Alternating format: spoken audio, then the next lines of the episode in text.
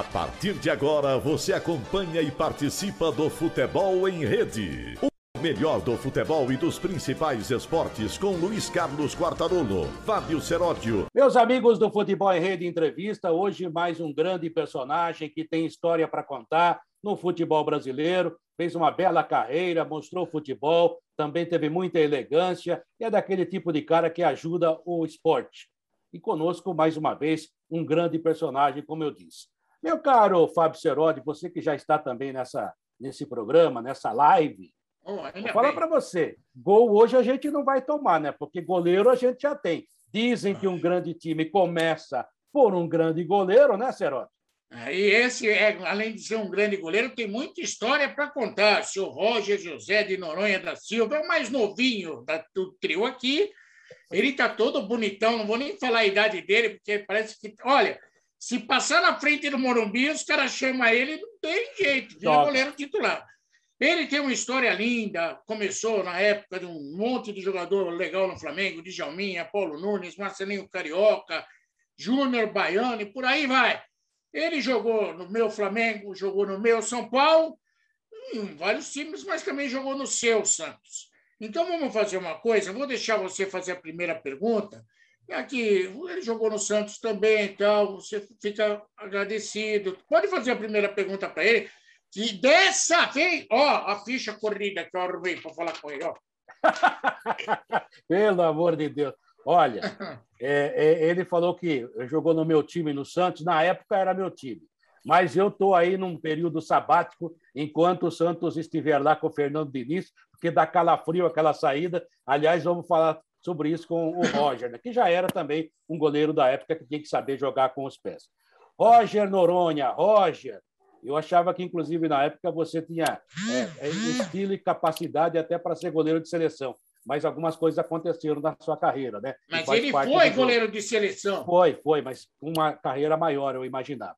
Roger, antes de qualquer pergunta, antes que ele destrinche esse, esse, essa, essas folhas que ele gosta de marcar, é, eu queria que você falasse sobre você, o que você anda fazendo. Realmente você está muito bonito na tela. Quem olha para você hoje é a mesma foto de 20 anos, né? Parabéns. Isso é muito legal. E a gente está sabendo até que você se envolveu com política, está vivendo bem, é, vive bem com, com você mesmo e com a sua família. É muito legal ter você aqui. Obrigado, viu, Roger? Eu que te agradeço, eu agradeço você, o Fábio, aí, pelo convite. É um prazer sempre a gente estar tá batendo papo com pessoas que entendem de futebol nesse, nesse bate-papo, essa resenha é muito legal, cara. Esse dicionário aí do Fábio me deixou um pouco preocupado aí. Não sei que horas vai acabar essa resenha aqui, não. Mas vamos embora, cara. Mas, mas é, isso é verdade. Eu acho que tem que estar sempre procurando estar é, tá bem espiritualmente. Acho que é por isso que vocês vão comentar isso. Eu fiquei muito tempo também no São Paulo, muito tempo no Flamengo. É porque quando a pessoa está bem, está no lugar, ela está feliz, eu acho que esse é o caminho. E eu vim aqui, voltei para uma cidade interior, aqui, região serrana do Rio, Cantagalo, perto de Nova Friburgo. Nova Friburgo é a referência aqui nossa. E eu brinquei, né? Antes da gente entrar aqui no, no, ar aqui, eu falei que aqui é só ovo caipira, o ar puro, enquanto a gente fica vendo umidade do ar aí nessa época de, de seca aí, batendo 11% aí em Goiânia, em Mato Grosso, São Paulo também beirando 20% de umidade do ar, aqui a gente está sempre com 50%, 60%, 70% respirando bem, então isso ajuda também você manter a forma. E uma coisa também que me fez, é que está me fazendo né, manter a forma, esse reencontro aí que eu tive no Lenges, né? A gente jogou o Lenges aí em 2019 no Morumbi, fomos campeões é, jogando contra o Barcelona, contra o Borussia Dortmund, o Bayern de Munique. Então, é, pretende continuar esse, é, esse projeto aí. Então, tá para programar um, um, jogo também no Mato Grosso, dia 2 de outubro. Aí que o Leandro Guerreiro já me ligou. Ô, Roger, preciso de você dia 2 de outubro aqui em Mato Grosso, em Cuiabá. Meu, meu amigo, estou junto. Então, isso faz a gente manter a forma, a gente continuar batendo uma bolinha para poder apresentar aí alguma coisinha. É lógico que não dá para pegar aquela bola mais lá no ângulo, não dá para chegar rápido no chão, mas dá ainda para brincar um pouquinho, dá para fazer uma gracinha ainda. Beleza. Olha, Quartarolo, o Roger está dizendo que está um período de descanso no interior do Rio tal, mas o que ele não teve na vida foi descanso como jogador de futebol. Olha só contra quem que ele disputava a posição. Gilmar Reinaldi, Zete, Rogério Ceni, Fábio Costa, entre outros. Ou seja, o cara é bom pra caramba, porque pode disputar posição com todas essas feras e muitas vezes até ganhar a posição deles é porque o cara era bom pra caramba. Roger, eu, eu tenho profunda admiração por você, acho que você foi um excelente goleiro e tem muita história legal para contar. Uma das histórias, e até para começar o, nosso bate-papo aqui, é o Flamengo. Cara, você surgiu no Flamengo num momento de boom, de um monte de revelação. Ninguém ficou. O que, que aconteceu naquela época no Flamengo, Roger? Olha, na realidade aconteceu o que não está acontecendo hoje, graças a Deus. Né, cara? Naquela época, é, eu, eu, eu, não tenho papo na língua, não. Né? Vocês falaram agora de político, eu entendo a política por disso. Que eu, eu, falo que tem que falar e quem não deve não tem. Quando você fala ali com a verdade, você não, não precisa ter milímetros para falar. Então, naquela época, era muito empresário, era muito jogador, era muito interesse empresário com a diretoria do Flamengo.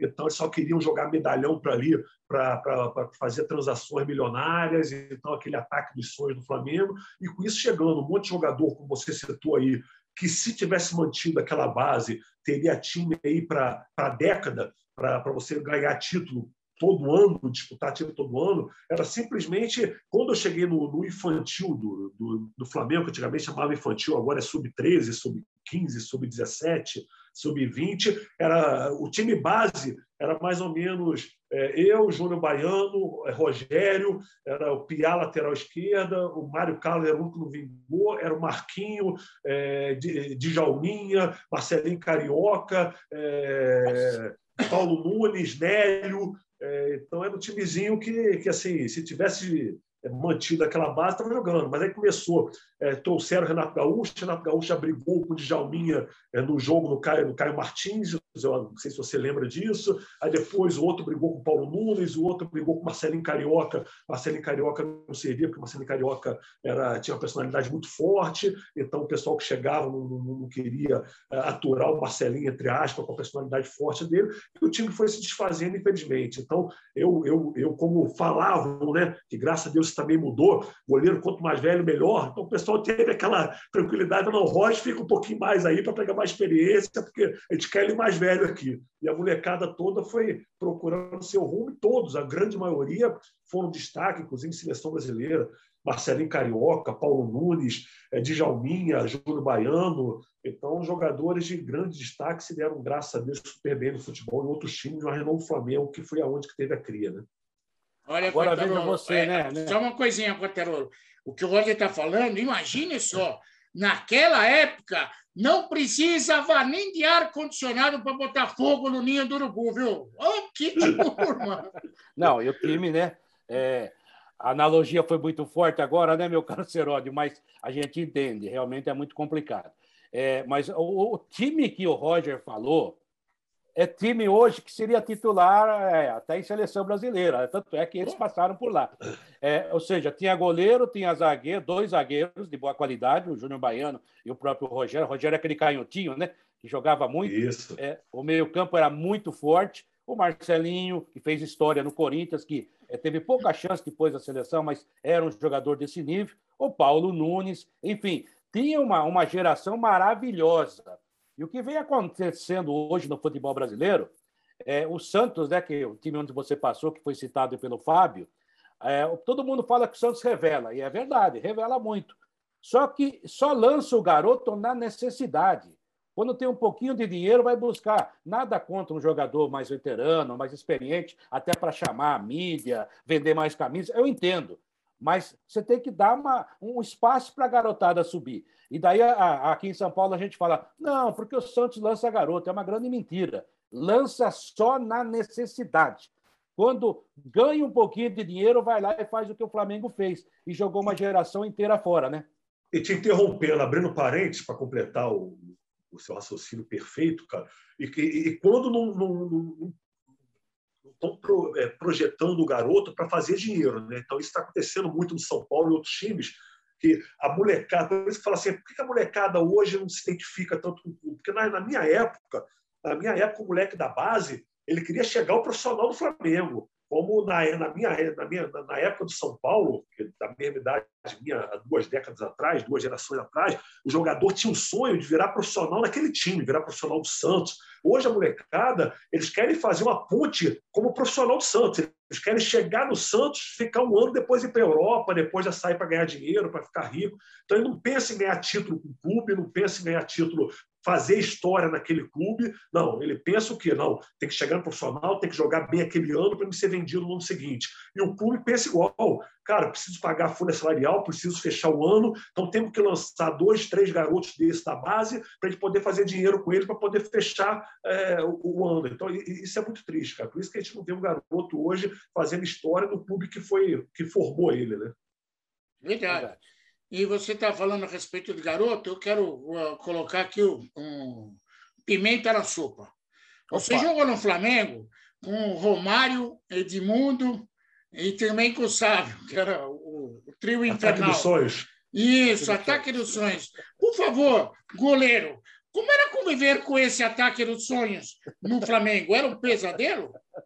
Era, eu, eu, eu sou, pô, o problema era o seguinte: na realidade, era um problema muito grande, porque é um moleque novo, começando a carreira, os caras tudo cobra criada. Como que eu vou gritar para os caras voltar para a marcação, cara? É. Fala.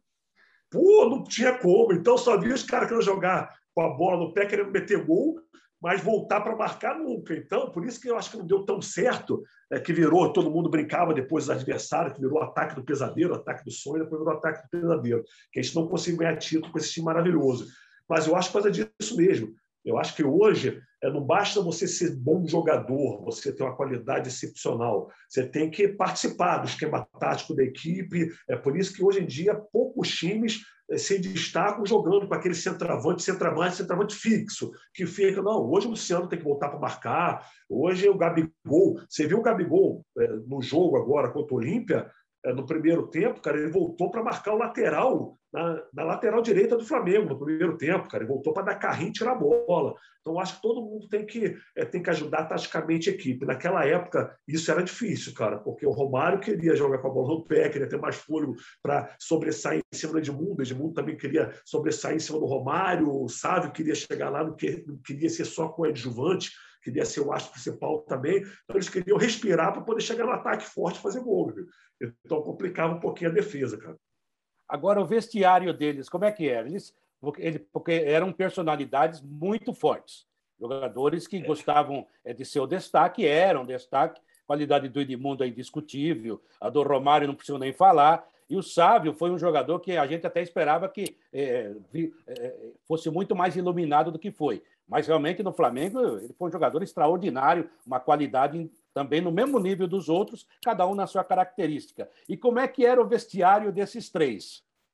Olha, por incrível que pareça, cara, tem um lado, é, tem, tem, é, tem, essa briga. É, ninguém quer ser coadjuvante, né? mais jogadores nesse porte, nesse nível.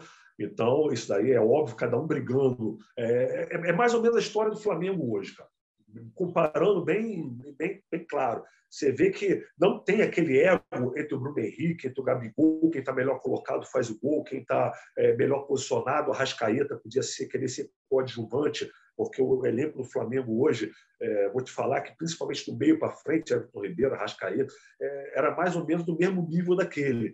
E são jogadores que já estão estabilizados financeiramente, profissionalmente, cada um na sua seleção, acho que a seleção uruguaia, é, o Gabigol na seleção nacional. Então, assim, dentro do vestiário era tranquilo, porque não tinha aquela coisa, não, eu preciso aparecer para estar na seleção, eu preciso é, fazer.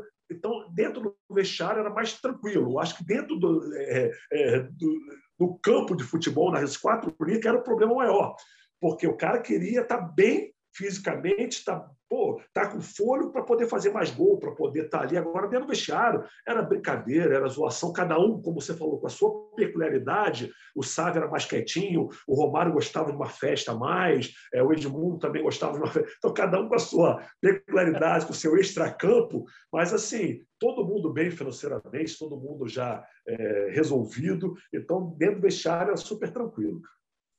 É, eu cometi uma injustiça aqui. Quando eu falei o nome, um monte de goleiro que o, o Roger disputou posição, eu esqueci do Dida, porque o Roger também foi parar no Vitória para ficar com a vaga do Dida goleiro do Vitória, que acabou indo para o Cruzeiro naquela oportunidade. Grande goleiro.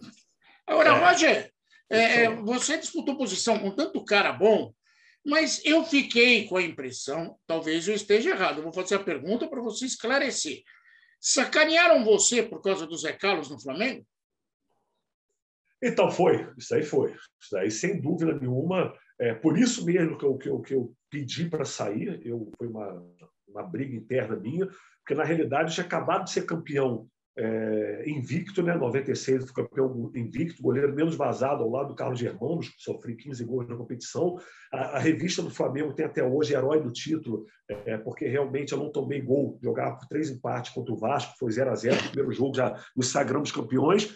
Então estava muito bem, moleque novo, doido para jogar, tinha sido campeão, estava é, na seleção, é, fui participei de todas as seleções de base, fui para o pré-olímpico, mundial, então estava realmente preparado para ser titular do Flamengo. O Flamengo estava me preparando para isso.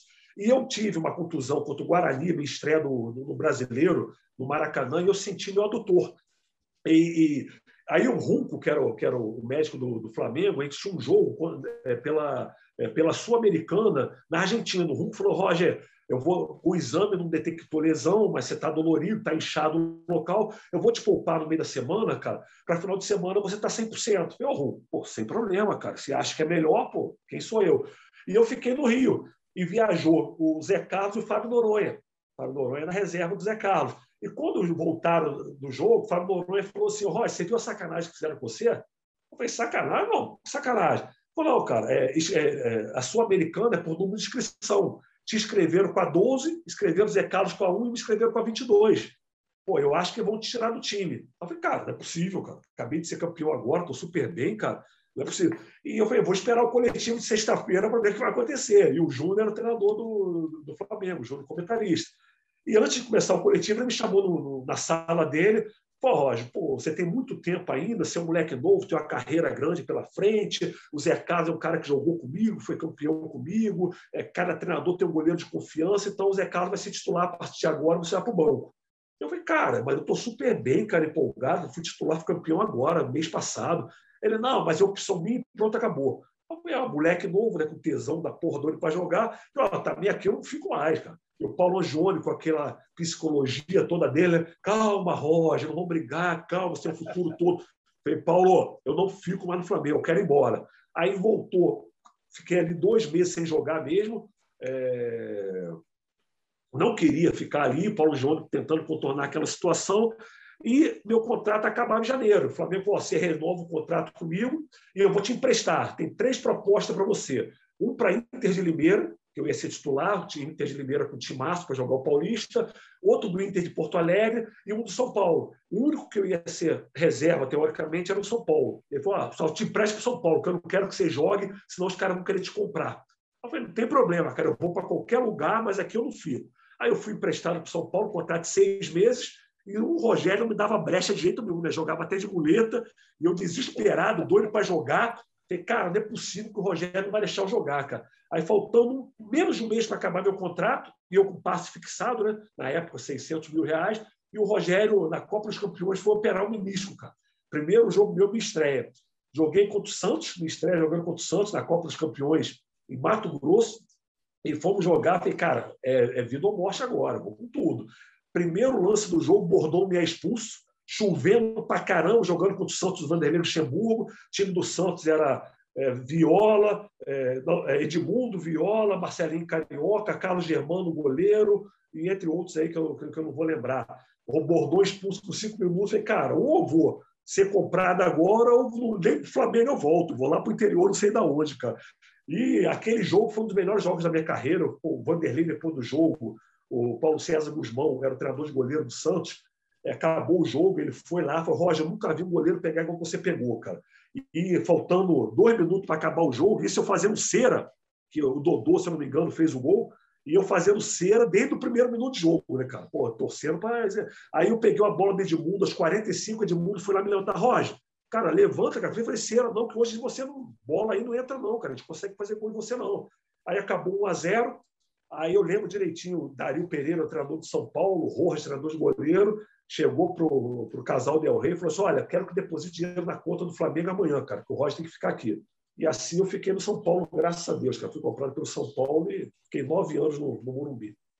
Roger, é, você vai entender o que eu vou falar, né? Porque é, você ficou nove anos no Morumbi, todos nós considerávamos você um excelente goleiro, mas tinha o Rogério Senna, que, como você acabou de falar, era um fominha, entre aspas, e que realmente, e além de tudo, era um grande goleiro, era um grande líder, um ídolo do time, e com defeitos e virtudes humanas que todos nós temos. Não estou criticando o Rogério, não, e nem elogiando demais você, mas me entenda. E daí, se a gente falar, se eu chegar aqui e falar assim, ou nas minhas redes sociais, né? Ou vou nos programas que eu vou e falo assim, não, o Roger, o Roger tinha que ter jogado na seleção. Sabe o que o torcedor vai falar? Pô, Quartarolo não sabe nada de futebol. Só que você deu um detalhe que na época que você ganhou lá no Rio o campeonato, o campeonato estadual se rivalizava com o campeonato brasileiro, era tão forte quanto. Tanto de São Paulo, principalmente São Paulo e Rio. Né? E você fez uma campanha extraordinária, tanto é que você jogou em todas as seleções de base, e nós mesmo aqui em São Paulo, a gente achava que você ia ser, no mínimo, um cara de seleção brasileira, um futuro jogador de seleção brasileira. Aí ia ser testado lá, ia mostrar sua competência. Ou seja, essa atitude do Júnior, né, ela brecou um momento importante da sua vida. Foi isso que aconteceu, né? Se era para ter tem uma sequência. Tudo bem, vamos, ver, vamos dizer que você jogasse dois anos, três anos depois da seleção, não vai mais, mas tudo bem. Mas você teria tido chance de mostrar. E isso foi tirado de você, né? Por isso, talvez, a sua mágoa até hoje. Assim, eu concordo é, completamente com você, até porque, assim, aconteceu uma coisa no... É, o Flamengo, querendo ou não, é, é gigantesco, principalmente em termos de seleção brasileira. Todos os jogadores que se destacam no Flamengo já está com meio caminho dado, não, não desmerecendo outros clubes, Sim. gigantes igual o São Paulo, Corinthians, mas eu acho que a pressão da torcida, a pressão, é porque é, é o time de maior torcida nacional, né? E, e todo treinador de seleção quer estar bem com, com, com, com a maioria dos brasileiros, com a torcida. Então, assim, você Pô, convocando um jogador do Flamengo, você já, já, já ganha é, grande parte do torcedor brasileiro. Então, assim, é, e eles estavam me preparando para isso. Eu fui para a seleção profissional, fui o goleiro mais novo a ser convocado para a seleção brasileira profissional, com 19 para 20 anos, que eu fui reserva do Tafarel, no amistoso em País de Gales. Então, o que o Tite estava fazendo com o Ivan da Ponte Preta, o, o, o Ernesto Paulo fez comigo para me ambientar já né, com a seleção brasileira. Eu fui na reserva Tafarel nesse jogo, o País de Gales, que era Jorginho, Romário, Bebeto, Zinho, era o que nós tínhamos melhor, rival. Então, era a seleção profissional mesmo, titular, e eu fui reserva Tafarel. Naquela época não levavam três goleiros, não, levavam só dois. Foi eu e Tafarel. Então, assim, eles estavam me preparando para isso. Isso foi em 92, 95. Eu sofri aquele, aquele gol do Ailton, né? Não vou falar que é gol de barriga, porque eu não tive, nunca tomei gol de barriga. Eu tomei gol do Ailton, fique claro, porque na súmula está gol do Ailton, então o que manda no futebol é súmula. Vocês são. É, é, tá pô, entende mais do que eu de futebol, estou queimando não, é súmula. Então, depois, não. Mas, olha, no DVD do Renato, ele fala que o gol foi dele de barriga. Mas ele sabe, ele é treinador, o cara inteligente, ele sabe que manda no futebol é súmula. É para é quem o juiz é quem o juiz coloca na súmula ali, cara. Então a gol, se o juiz colocou na súmula o gol do Ailton, foi gol do Ailton, pô. Tá doido. Tá certo. Aí, tá certo. Aí, voltando é, é oficial. É oficial, é contra, contra fatos no argumento. É verdade. É fato. É fato. Então, assim, então concordo, com, concordo com você assim, que ali, para mim, é, vim para, lógico, para disputar a posição com o Rogério, mas eu pô, cheguei no, no o Rogério fazendo gol de falta, gol de pênalti, pegando pênalti, fazendo, fazendo chover no jogo sem dar brecha.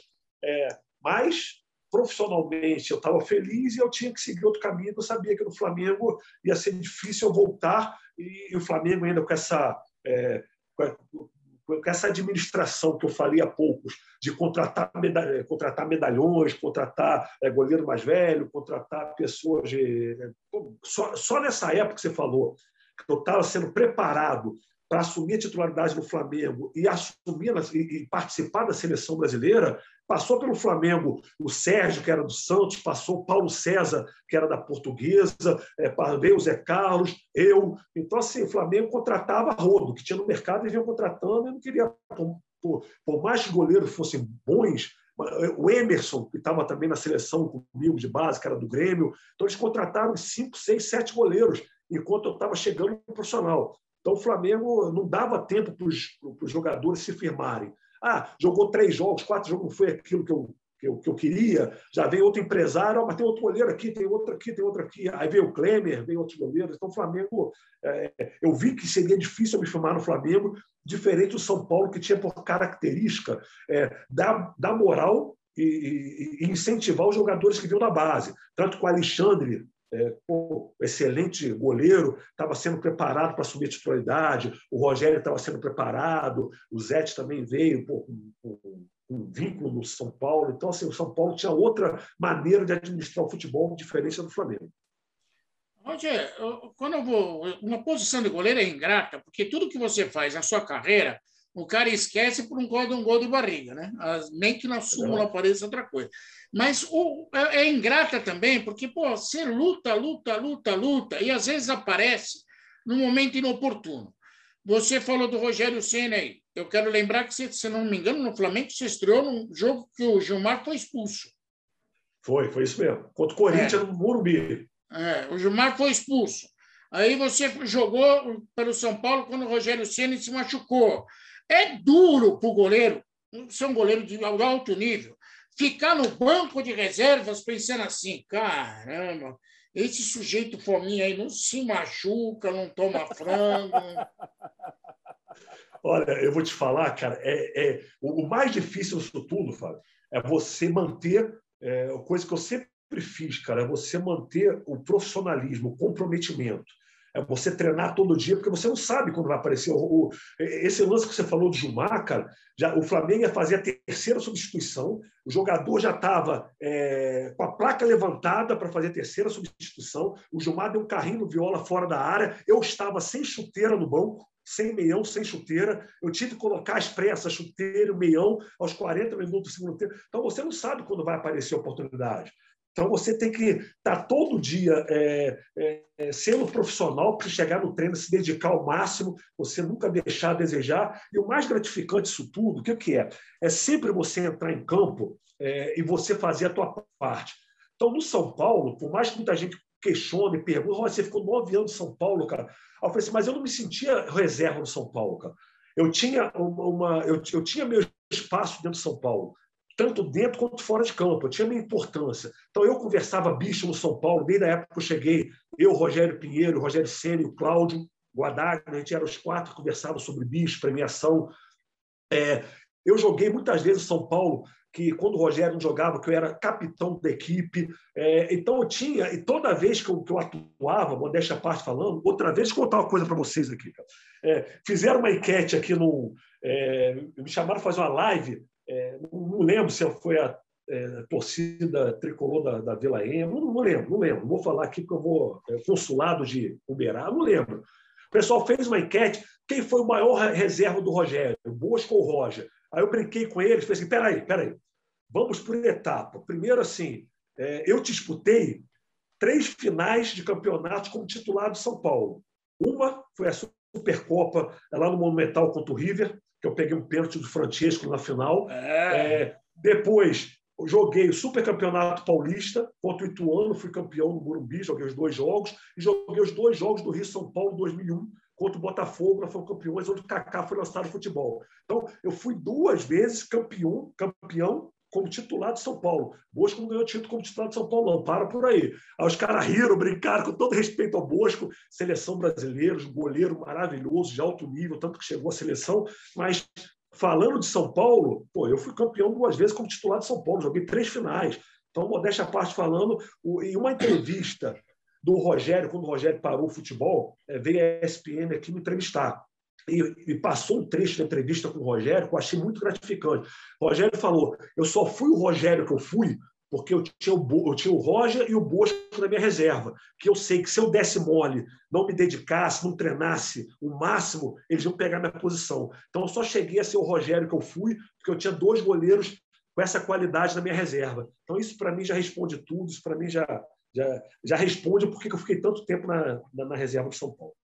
E aqui em São Paulo, a imprensa, né? Estou citando a imprensa paulista porque a gente convivia mais com vocês. Aliás, o Fábio Serodo vive falando que tudo quanto é jogo que aparece, eu falo, eu estava lá. E eu estava lá nesses jogos também, viu, Serodo? É, eu, eu, também! É, os caras me escalavam, eu ia. Eu, eu, eu, eu convencia o meu chefe a me mandar. Graças a Deus, nunca pedi escala. Mas realmente, tudo isso a gente viu de perto. O cara é, mas a gente que pede, né? É, tem. Agora, ó, ele sabe, o Roger também sabe disso. Toda profissão é igual. Agora, pegar a pênalti do Francesco não é para qualquer um. O Francesco, para quem não sabe, né, porque tem uma geração que acha que o futebol começou no, em 2000, o Francesco, Francesco ele jogou demais, vai jogar demais. É um grande Agora, ídolo da história do River Plate. Fala. Fala, e, e, outra coisa, e outra coisa, ele, ele encerrou a carreira nesse jogo, né? E, e, e modéstia à parte falando, já falei derrota minha aqui depois do Barreiro, deixa eu puxar um pouco de sardinha para o meu lado também. É, acabou o jogo, assim, tem pênalti que, ele, que o jogador perde o, do Francesco, eu defendi o pênalti. Então, assim, e na saída do jogo, o Francesco saiu abraçado comigo e falou: Cara, você pegou demais, vou te falar uma coisa. Você foi o segundo goleiro na minha carreira a pegar um pênalti meu. Eu só perdi dois pênaltis na carreira. Então, você foi o segundo goleiro a pegar um pênalti meu. Então, são histórias do futebol que você pô, leva para o resto da sua vida. Oh, fiquei arrepiado aqui, Serode, porque eu estou pensando, né? O Francesco deve ter pensado: Nossa, ainda bem que ele não joga o mesmo campeonato que eu jogo, porque o cara sabe pegar pênalti. Agora o Roger falou um negócio muito legal e que é verdade. A gente aqui em São Paulo tinha muito reconhecimento pela qualidade do Bosco e pela sua qualidade. São Paulo realmente estava muito bem servido. E você falou certo e o Rogério tem, o Rogério tem razão, não, tem que ter gratidão mesmo para vocês. É, na gratidão profissional, vamos colocar assim. Porque quando você tem um cara que realmente faz você se mexer mais, e dentro da legalidade, ou seja, dentro da justiça do jogo e da, da disputa da posição, você faz o cara crescer. Isso é muito legal. Agora, é, é, vamos no popular, a pergunta do torcedor.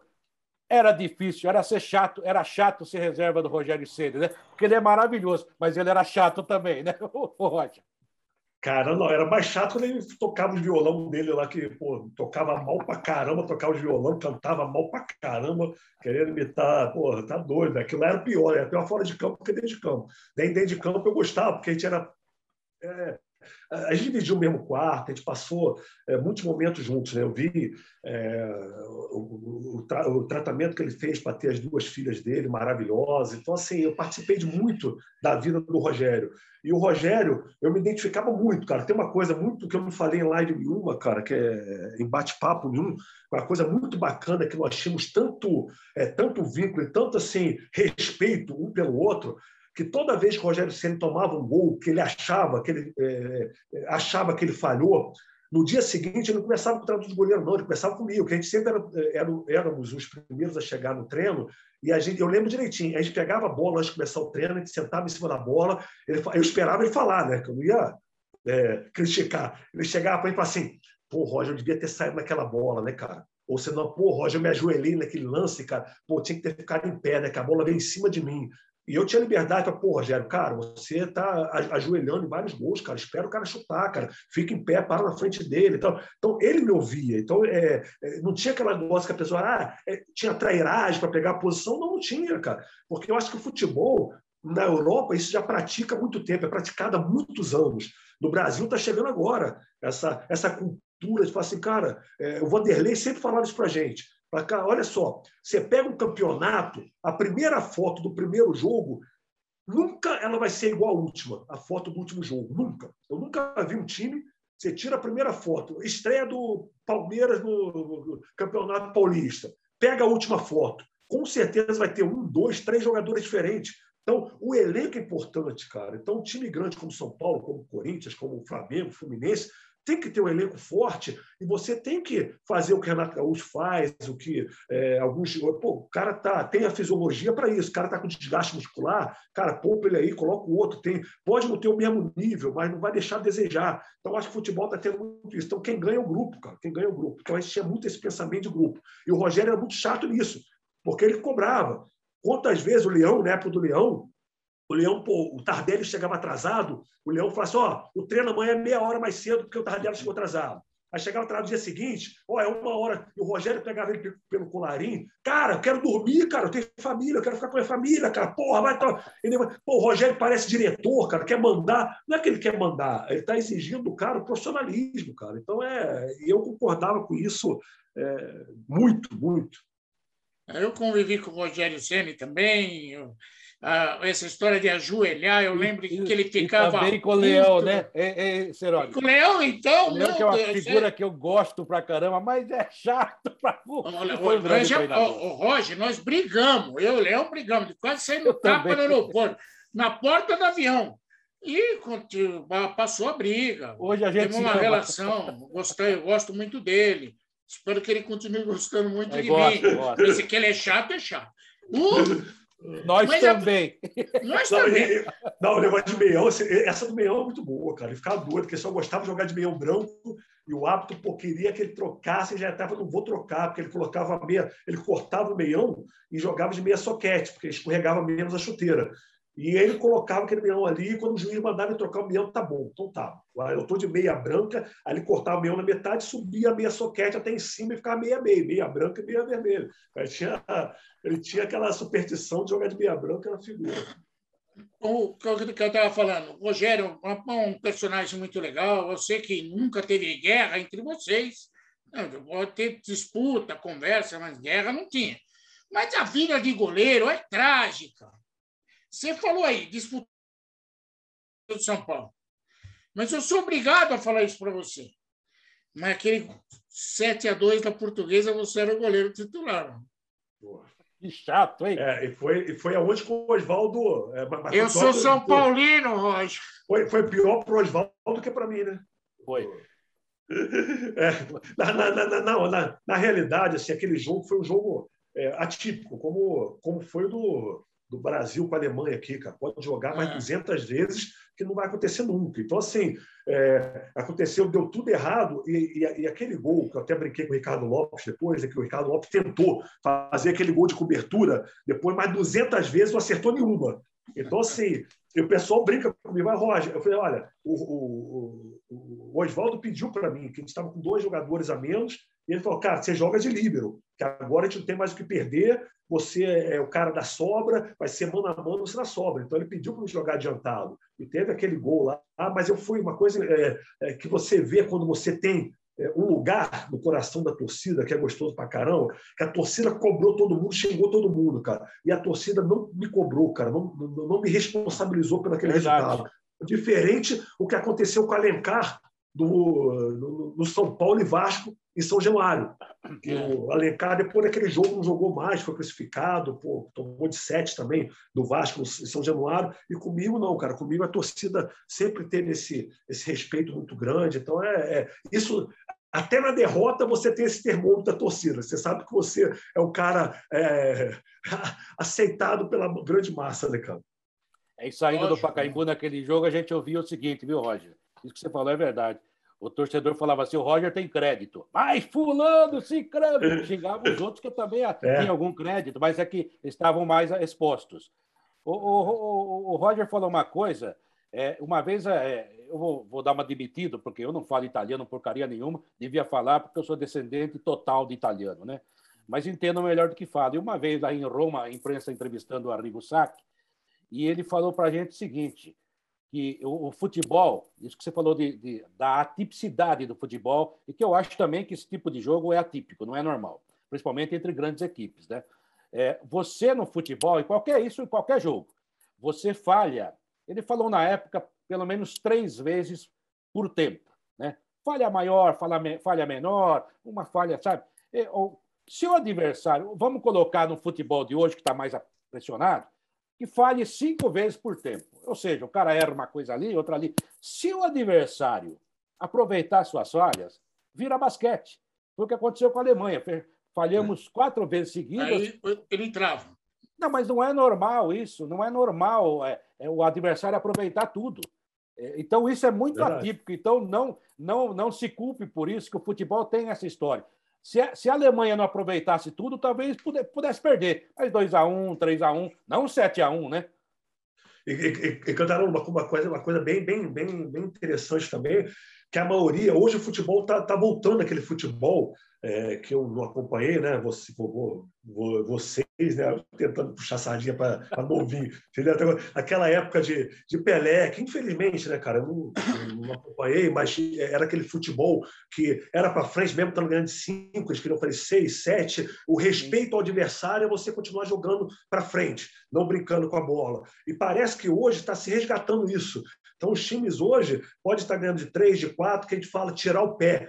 Antigamente eu peguei o Vanderlei que falava, cara, vamos diminuir, pô, tá 3 a 0 já 4 a 0 vamos diminuir, vamos tirar o pé tal. Hoje não, hoje você vê o Flamengo, você vê o Palmeiras, você vê os times que pode estar 4 a 5, estão jogando para frente, estão fazendo 6, 7. Então isso é gostoso, resgatar esse futebol é, de antigamente, de você estar tá sempre buscando gol, porque na Europa é assim, na Europa eles não mudam a maneira de jogar, estando ganhando de 3, de 4, estando 1 a 1 você vê o Manchester City, você vê pô, é, é, o Borussia Dortmund, do mesmo jeito que começa o jogo, eles terminam, independente do placar como esteja. Rogério, o Santista é ele, mas eu tenho uma curiosidade aqui que eu juro que eu não me lembro. Eu sei que quando você chegou no Santos, você era titular e sofreu uma contusão. O Fábio Costa já estava lá ou o Fábio Costa estava saindo quando você chegou?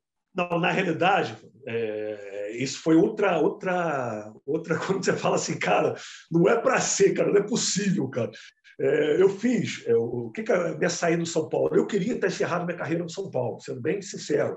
Eu, eu, tinha uma identificação e tenho até hoje com a torcida do São Paulo, com o público do São Paulo maravilhosa. Era um time que, me, é, que eu tinha prazer em jogar, eu tinha prazer de acordar para treinar. E eu queria encerrar a carreira no São Paulo. Mas o, o Marcelo Portugal, cara, ele queria renovar meu contrato anualmente, é, fazer contrato por ano. E eu estava com 34 anos, com 33 já para 34. E o Santos estava procurando goleiro. E o Cláudio foi meu companheiro no São Paulo, foi meu companheiro no Flamengo. É, e o Cláudio chegou para mim, Roger, São Paulo está atrás de goleiro, o Santos está atrás de goleiro. E eu tenho lateral direito. Você, né? Lateral direito, o Cláudio Guadagno. Ele falou, Aí ele falou assim: olha, eu tenho proposta três anos de contrato, pô, vai aumentar o salário, você vai ganhar uma luva e sai para lá. Eu falei, Cláudio, pô, eu jogar no time do Pelé, jogar numa estrutura do Santos, cara, com três anos de contrato, qualquer jogador tem essa vontade, mas eu quero ficar no São Paulo, eu vou conversar com o Marcelo Portugal.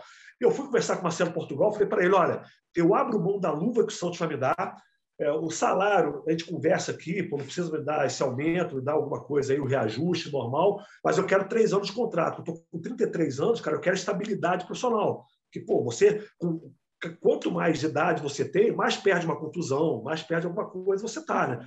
E, e, o Marcelo, não, cara, é só um ano, só um ano. E eu não podia deixar, pensando em família, pensando em estabilidade, deixar a oportunidade passar. Só que o Santos tinha certeza que o São Paulo não ia me liberar. E meu contrato ia até o dia 30 de janeiro com São Paulo.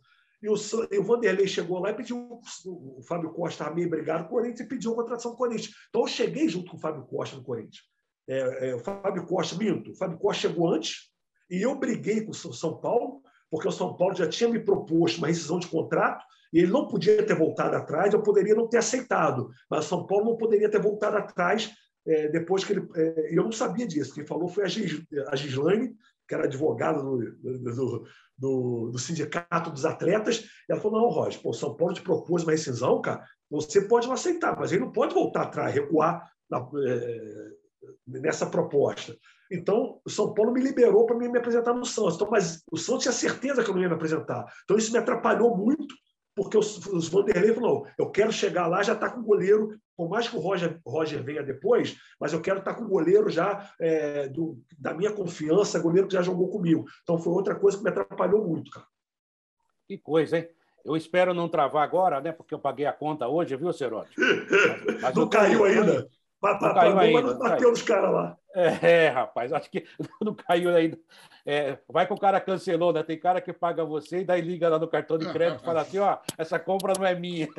Puxa do vizinho aí, Catano. Faz igual eu. É verdade. O gato, né? Ô, ô, Roger, uma pergunta que, se você quiser, você responde ou não. É Sempre. que você foi, foi muito corajoso sempre. na época, né? Quando você posou nu para a revista como é que é? Magazine, alguma coisa? G assim. Magazine. É, G Magazine. Você sabe que você viu a revista. G Magazine. Não, mas eu vi mesmo, era notícia. Olha lá, tá vendo?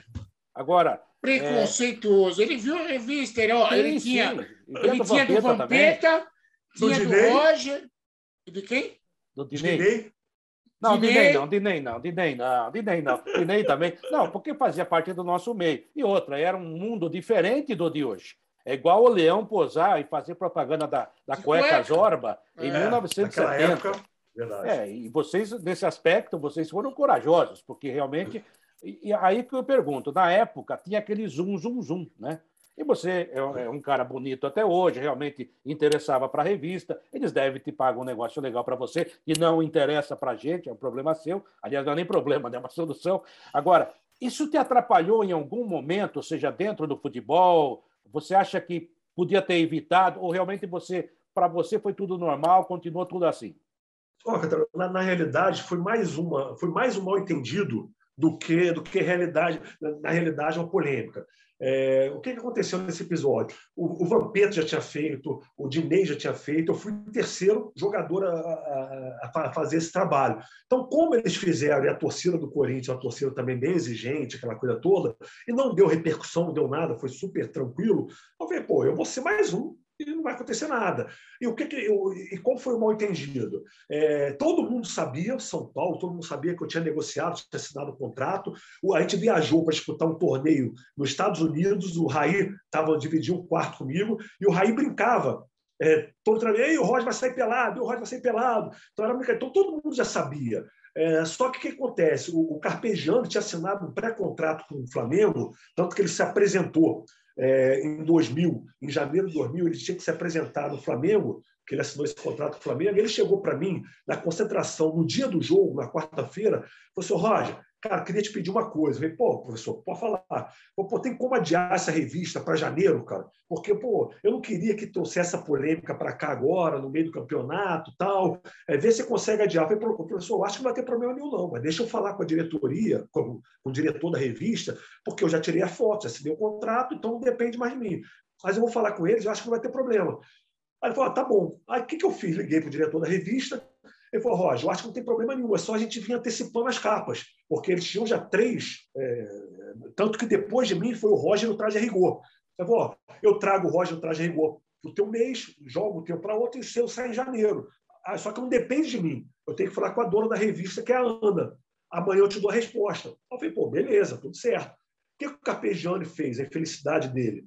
Ele acabou o jogo no Morumbi, o São Paulo teve um mau resultado, e o pessoal entrevistando ele depois na coletiva, ele foi feliz, falou assim, aí algum repórter perguntou, e a questão do Roger da revista? Aí ele falou assim, ó, já falei com o Roger hoje, se a revista for para banco, ele não joga mais no São Paulo. Cara, aquilo soltou uma repercussão do caramba. Um bom, cheguei na porta do meu prédio, tinha 10 repórteres para perguntar, e eu pô, fui primeiro a chegar na, é, no São Paulo, no CT do São Paulo, na Barra Funda, no dia seguinte, e falei para ele: Pô, Carpegiani, você não podia ter feito isso, cara. Liguei pro dono da revista, o dono da revista falou: não, Roger, se pudesse, a revista sair amanhã. O que a gente mais queria era polêmica, cara. Não quero nem saber, o problema é de vocês aí.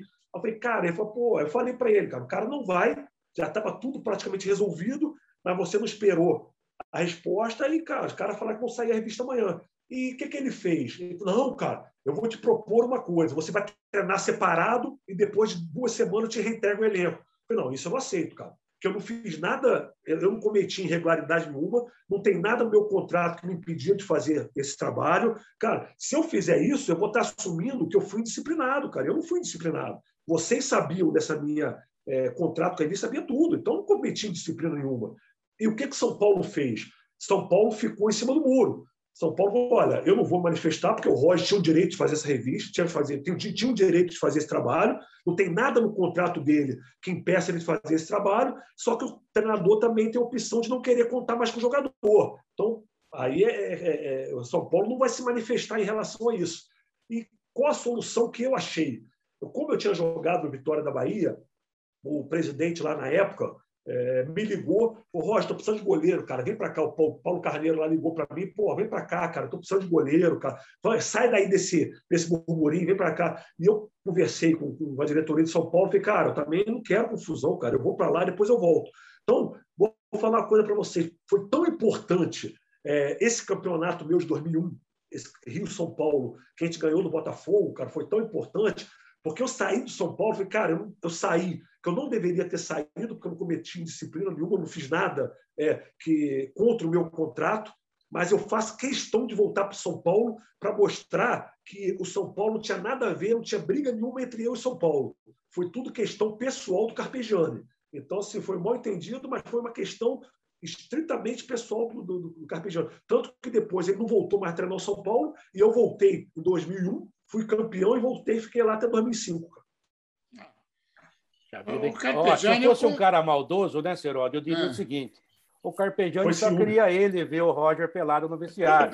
Não queria deixar ninguém mais ver, tá vendo?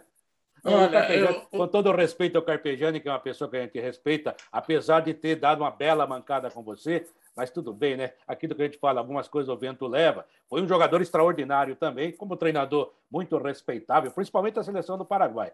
Mas realmente, e, uma pisada mas, na é, bola, né? Não, e, e abrindo parênteses, assim, depois a gente pô, encontramos várias vezes, inclusive nós fomos jogar com o São Paulo lá, treinando o CT do Carpegiani, que ele cedeu lá, eu tive com ele, a gente bateu um papo. Realmente foi assim, foi uma precipitação dele, de ter dado uma, uma entrevista, falar, não, o Roger não joga mais de São Paulo, e depois não tinha culpa, mas eu vou voltar, eu vou voltar atrás da minha palavra. Aí ficou aquela coisa, então foi realmente foi um puta mal entendido, cara. Mas é graças a Deus, ele continuou a carreira dele, eu continuei a minha, e a gente se fala pouco quando a gente se encontra, com o maior respeito, mas foi um puta mal entendido. Eu também tive desentendimento com o Paulo César Carpegiani, que uma vez me pegou, ele era técnico do Corinthians, o time estava mal pra caramba, e ele tinha indicado um jogador para contratar para o Corinthians, eu peguei no no meio do treino e dei a notícia. Fulano foi contratado. Ele, é, com aquele jeito meio estabanado, chegou em mim e falou: Quem te contou? Falei: Contou o quê? Que Fulano foi contratado. Falei: Você. Como eu? Eu não contei, não. Eu falei para o Dualib que não era para falar nada para ninguém. Falei: Agora você confirmou. Aí depois ele falou: Puxa, você é esperto. Eu falei, não, não é questão de esperteza, eu dei por isso notícia. Que eu tô... Por isso que eu dei a notícia. Você ficou bravo, você confirmou. Estou fazendo meu trabalho, né? É, e outra, o Roger, que ninguém nos ouça, eu vou até chegar mais perto aqui. Ninguém pode falar nada porque você posou pelado. O Leão fez publicidade de frango, ok?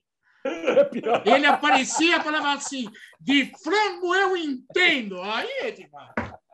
Aí, aí, aí. Aí, aí Edmar. Então, aí nós dá. temos aqui duas pessoas desse programa que já está indo ah. para o final, né? É, já abusamos bastante da paciência do Pô, Passou Rocha, rápido, né, né cara?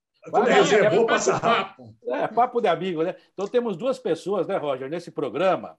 Senhor Fábio dos Santos Serotti, senhor Roger Noronha, que não bebem na, meia, na mesma cuia de chimarrão do Carpegiani. Mas ele pode. Não, eu bebo, eu gosto dele, não tenho nada contra ele.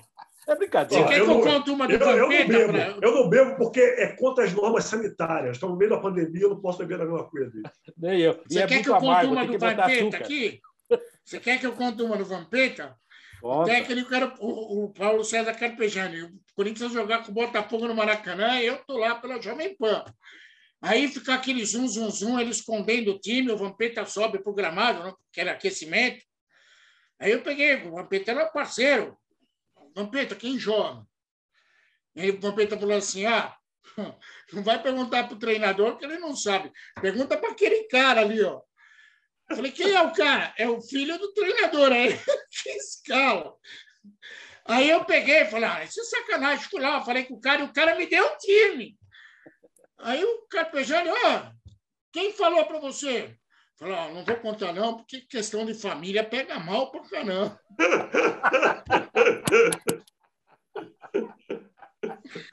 Ai, o Vampeta rolava no chão. criar problema em família, né? não quero criar problema. Não, não vou contar, não, porque problema de família vai pegar mal para caramba.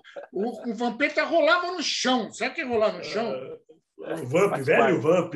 O, o, o, o, Vampeta, o Vampeta, cara, quando eu cheguei no Vitória, que você contou no Vitória, que foi substituído em 94, pô, o Vampeta, eu brinco com ele, tem que tomar benção, cara. Tava ele, o Júnior, lateral esquerdo, o Rodrigo, lateral direito, Paulo Isidório, Alex Alves, tava todo, todo, todo mundo subindo do Júnior para o profissional, cara. Ele nem tem a dente naquela época, né? Não. Bichinho, o, é, olha, olha dinheiro ajuda bastante, né? É, olha o time que o Vitória tinha, né, Roger? A gente, a gente tem saudade dessa época. brasileiro. É, exatamente. Não, jogadores de alto nível, né? É, outro dia o Edu, que jogou no Santos, não é da sua época, um pouco antes, né? Que era um gênio da ponta esquerda, na minha opinião. Segundo o Pelé, era mais habilidoso que ele mesmo, que o próprio Pelé. É, o Edu falou assim, pô, antes a gente olhava no campo, cada time tinha um jogador genial, vamos supor assim, né? um zico, né? Em compensação, tinha mais sete, oito de grande qualidade, né? E tinha dois, três que corriam né, para os outros também, fazia parte. E todo time, mais ou menos, era isso, time grande. Você jogou no Flamengo, que você falou aí, nomes importantíssimos. Né? E daí, e, e, e, hoje ele falou assim: o Quartarolo hoje inverteu. Eu falei, como é que é? Falei, é, hoje tem três bons, talvez um muito acima, e o resto não joga futebol, corre futebol, né?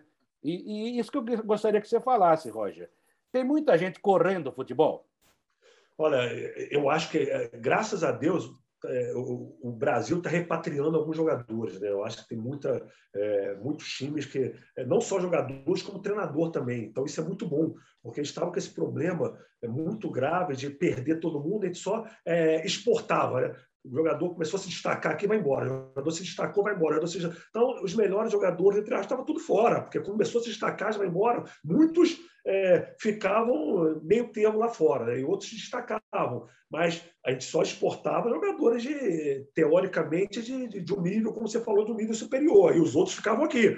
Então, assim, quem não era destaque ficava aqui no Brasil. E os bons eram... Hoje, graças a Deus, tá, a coisa está começando a melhorar um pouco. Mas eu acho que a parte física está contando muito. Né? Eu acho que essa, essa parte da fisiologia, essa parte, eles estão investindo muito nesse extracampo, é, que está deixando, está é, tá prevalecendo muita marcação. Quem corre muito, aquele jogador polivalente. Cara, você pode não ser habilidoso, mas você joga em três funções. Então, para mim, serve.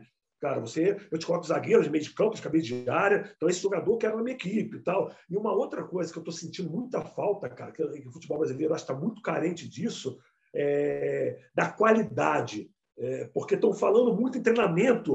Ah, treinamento está muito mais moderno. Cara, mas você vê jogadores hoje errando escanteio, você vê, não vê gol de falta, raramente você vê gol de falta. Então, isso é, eu falo que hoje virou muito teórico e na prática não está acontecendo. Gol de falta, principalmente. Eu fiz uma, uma, uma live aqui outro dia é, com jogadores maravilhosos, com, com o Zenon. Estava, é, eu participei da, da live junto com o Zenon, o Zenon estava falando da, é, da carreira dele. Ele falou, cara, na época, você, Roger, você passou com isso com o Rogério Senna, acabava o treino, cara, os fisiologistas, o treinador ficava doido. Porque o Rogério sempre, toda véspera de jogo, por mais que estivesse com a perna doída, mas ele batia 50 faltas, 40 faltas. Eu joguei com o Marcelinho Carioca, todo final de treino ele pegava 20 bolas para bater, pegava, batia 10 canteios, batia. Então os jogadores treinavam. Hoje, os fisiologistas, os preparadores físicos não deixam o jogador treinar mais. Não, tem jogo segunda, tem jogo terça, tem jogo domingo, não pode treinar, vamos segurar aqui. Então, como que o jogador vai se aprimorar, vai ter aquela qualidade se ele não treina? Porque falta é repetição, cara. É, você tem que repetir, você tem que bater, você tem que se aprimorar. Não tem segredo. Escanteio, para você bater uma falta na lateral da área, colocar na cabeça do jogador, cara, você tem que saber, tem que bater. Eu entrevistei o Kleber, que eu estava com um programa no YouTube também, inclusive na, na Digital Esporte, estava um programa bem bacana. Eu, eu, eu entrevistei o Kleber, lateral esquerdo. Ele falou: Roger, o Luizão, eu chegar para o Luizão, falava: Luizão, Luizão, se eu chegar no fundo, eu vou colocar a bola no primeiro pau. Se eu chegar, se eu chegar na intermediária e for cruzar, se eu cruzar, a bola vai no segundo pau. Então eu tinha combinado, não era cruzamento, era passe. Então dava passe. Hoje não, hoje jogadores, a maioria dos laterais chegam, pô, abaixa a cabeça e joga na área, cara. Vamos ver o que, que dá. E o centroavante tem que adivinhar onde que a bola vai. Então, quer dizer, mas os caras não treinam, pô. O treinador não deixa depois do treino o cara pegar a bola, igual o Kleber. Ele falou, Roger, acabava o treino no Corinthians, o Vanderlei era meu treinador. Pô, eu, moleque novo, o, o cabecia, pega ali vai lá cruzar. Tá cruzando muito mal. Ele mandava eu cruzar 20 bolas depois do treino, eu ficava, saía por último é, do treino do Corinthians. Hoje o jogador não pode fazer isso, que o fisiologista não deixa o cara fazerem isso. O nível cai muito. nosso futebol. Roger, olha, quero agradecer do fundo do coração. Você é um cara marcante na história da gente, como repórter. Eu, como torcedor, afinal de contas, você jogou em quase todos os times que eu gosto, cara. Mas aí eu, eu sou obrigado a dizer que eu gosto de você. Não tem jeito. Jogou no Flamengo, jogou no São Paulo, jogou no Vitória. Ah, fazer o quê? Agora, Roger, você é um belo contador de histórias. Então, eu vou pedir, para encerrar minha participação, que você conte alguma história bem engraçada da época que você conviveu no São Paulo. Olha, é, tem uma bem. Tem, tem, tem várias, vou contar só uma, então, cara. Tem, tem muito. Então vai ficar aqui. Na próxima eu conto mais, tá? Fala, é, é, fala aí. Não já marca. E quando tá você me der essa moral aí, você me der a é. moral de me chamar de novo, eu conto outra. Então, tem uma bem, bem, bem, tem uma bem engraçada que gente aquecia sempre no. E, e para ser engraçada e para dar ibope, tem que ser do Rogério, né? Lógico. Então, é, a gente sempre aquecia no campo, quando a gente ia jogar no interior, principalmente, a gente aquecia no campo, porque o gramado era diferente, e a gente foi aquecer é, do campo, então a torcida xingando a gente, ô frangueiro, xingando o Rogério. O Rogério nem aí, te batia papo, te rindo, te aquecendo, ô frangueiro, ô mão de pau, ô não sei o quê, e o Rogério rindo e tal. Daqui a pouco aí, pô, a bola foi parar lá atrás, aí chegou um cara, e quando o Rogério foi pegar a bola, ô narigudo! Aí o Rogério pegou a bola, olhou sério, foi na arquibancada, Cara, pode me xingar de tudo. Agora, falar defeito físico, não, hein? Cara, acabou. Todo mundo começou a rir, todo mundo a torcida sacanear. Aí acabou a brincadeira. de tudo. Agora, defeito físico, não. O cara caiu na gargalhada, acabou a brincadeira. Tá certo. Ele desarmou o cara. É, mas é, ele também foi humilde, né? até porque o narizinho dele, quem sou eu para falar do nariz do, do Rogério Ceni? Eu, então? É, pelo amor de Deus. Fazer o quê, né? O, o, o Roger, é, Fala aí dos seus filhos, da sua vida, como é que, o que, que eles estão fazendo, porque você já deve ter filho moço, né? E você falou aí do programa que você tinha, ainda você tem. Se tiver, pode anunciar também as suas é. redes sociais à sua disposição. Não, a gente estava com. Esse programa foi bem bacana, mas é, foi, foi um convite que eu fiz uma live na, na Digital Esporte, né? E o Hit, Hit Júnior, Hit Júnior me fez o convite, a gente bolou esse programa Boleiros na, Boleiros na Resenha, um programa bem bacana, nós ficamos quase um ano no ar, era toda segunda-feira, a gente entrevistava é, um jogador, e só resenha mesmo, tinha, falava, não falava de, de falava só de, de contos de futebol, né, cara, que é uma coisa que eu, que eu gosto muito, que eu fiz muita amizade, então nós entrevistamos o Falcão do futsal, entrevistamos o Luiz Chulapa, entrevistamos o Mancuso do Flamengo, entrevistamos, e cara, entrevistamos muita, muita, foi quase um ano de programa, era toda segunda-feira, o projeto está para voltar agora, se Deus quiser, é, e vocês vão ficar sabendo disso, por participar com a gente lá vai ser um privilégio, vai ser um prazer muito grande. Obrigado. E, e, e, sobre a família, eu tenho dois filhos que estão em Portugal, né? Minha filha se formou agora, está fazendo mestrado em História, meu outro filho também está fazendo História lá na Faculdade do Porto, o caçulinha está aqui de 16 anos, o Gustavo. É, eu estou, como vocês falaram da política, né? política é... Meu avô foi vereador na época da UDM, que não era remunerado, meu tio foi prefeito aqui na cidade, eu fui vereador no mandato de 2009 até 2013. É, tá, a gente fala que a gente não conversa política, a gente discute política. Né? Eu me afastei um pouco de disputar a política porque realmente eu vi que a política vai demorar um pouco ainda a, a, a, ter um nível que eu acho que, que eu possa voltar, cara porque é muito desgastante. Eu achei que o futebol fosse difícil, a política é muito mais difícil. Muita troca de favores, muito tomar lá da cá. E eu, depois de 23 anos no futebol, me recusei a participar disso. Falei, não, vou ficar nos bastidores, vou, é, quando tiver é, que eu achar que eu possa ajudar da maneira que eu acho que é a maneira correta, é, não ser é, não é, fazer política, não, não fazer politicagem, né, cara? Então, eu acho que ainda vou ainda ajudar na política, o futebol abre muita porta, a gente tem muitos projetos, muitas coisas que a gente passou por muitas cidades que a gente pode implementar. Aí você tem que ter pessoas ao teu lado que te dê a oportunidade que isso aconteça. Então, eu ainda estou na política, sou presidente do partido aqui, mas não diretamente, ligado diretamente. É, e tenho vários projetos, né? Estamos aí para disputar os veteranos do São Paulo, é, lá com o Leandro Guerreiro, em Mato Grosso. Vai ter a Copa Lenges, deve voltar aí a Copa Lenges que tem um projeto bem bacana para que isso aconteça em breve. Vocês também vão passar para vocês. E estou à disposição de vocês. Obrigado pelo espaço. Foi um bate-papo super bacana, tanto que passou muito rápido. E vai ser um prazer estar com vocês de novo. E peço, né, todos ainda que se cuidem, porque por mais que a gente está todo mundo saco cheio dessa desse vírus, mas ele não está de saco cheio da gente, ele está atrás da gente ainda, e falta tão pouco para a população estar tá vacinada aí, então vamos ter um pouco mais de calma, que se Deus quiser, até o final do ano, vamos estar tá todos vacinados e a vida voltar ao normal, se Deus quiser. É, vamos nos cuidar para cuidar dos outros, né? E você falou do goleiro, e eu me lembrei de uma historinha que eu vou contar bem rapidamente, é o meu encerramento também, o Aranha, que jogou no Santos, jogou na Ponte Preta, Aranha. fez história na Ponte Preta. Eu estava fazendo um jogo pela Jovem Pan no campo do Guarani e ele o, era o titular do Santos naquele momento. Um jogo ruim, inclusive, uma terça-feira à noite, os times não chegavam, vai tudo bem, né? E, e o 0 a 0 desgraçado, e atrás dele se formou um grupinho que xingava ele o tempo todo, porque ele era da Ponte Preta, de Guarani, né? E xingava de tudo quanto é nome, até de macaco, macaco, por causa da Ponte Preta, aquela coisa toda. E aí, frangueira, tudo que falavam para vocês, né, no caso, os adversários. Aí, da saída de campo, o, o repórter aqui atrevido, ele está saindo e fala assim: Ô, Aranha, parece que você tem moral aqui, os caras te xingaram o tempo todo. Aí ele falou uma frase maravilhosa, falou assim, pô, mas se não me xingasse, era falta de respeito. Eu sou lá do outro lado, amigo, tem que xingar mesmo.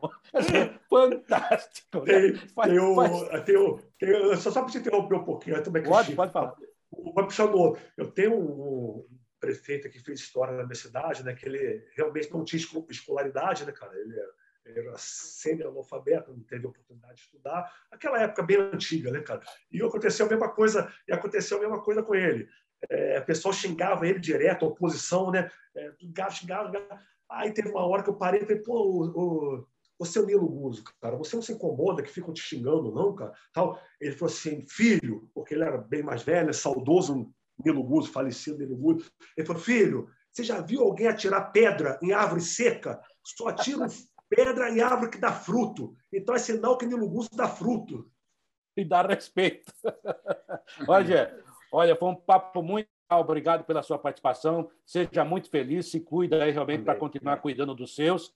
E a hora que quiser estar à disposição, estamos sempre aqui. E ó, vou falar para ele, né, Seródio? Para ele emprestar esse produtor dele. Você viu os caras que iam no programa dele? Meu Deus! Um abraço, Roger. Mas o nosso é bom. Que Deus abençoe. Olha, Deus olha abençoe a todos. Okay. E desculpe por semana passada, hein? Esqueci. Que é isso, faz, faz parte do faz jogo, parte. que é isso. Abraço, Roger, obrigado. Viu? Obrigado, obrigado de coração, viu? Obrigado. Abraço, Deus abençoe. Este Roger Noronha jogou no São Paulo, no Santos, no Vitória, tem títulos importantes, tem uma carreira brilhante, muita história ele contou aqui e está conosco mais uma vez, falou conosco aqui no Futebol em Rede Entrevista. Até a próxima, gente. Termina aqui o Futebol em Rede. No site futebolemrede.com.br você encontra muito mais informação e também está convidado a participar e interagir. Futebol em Rede.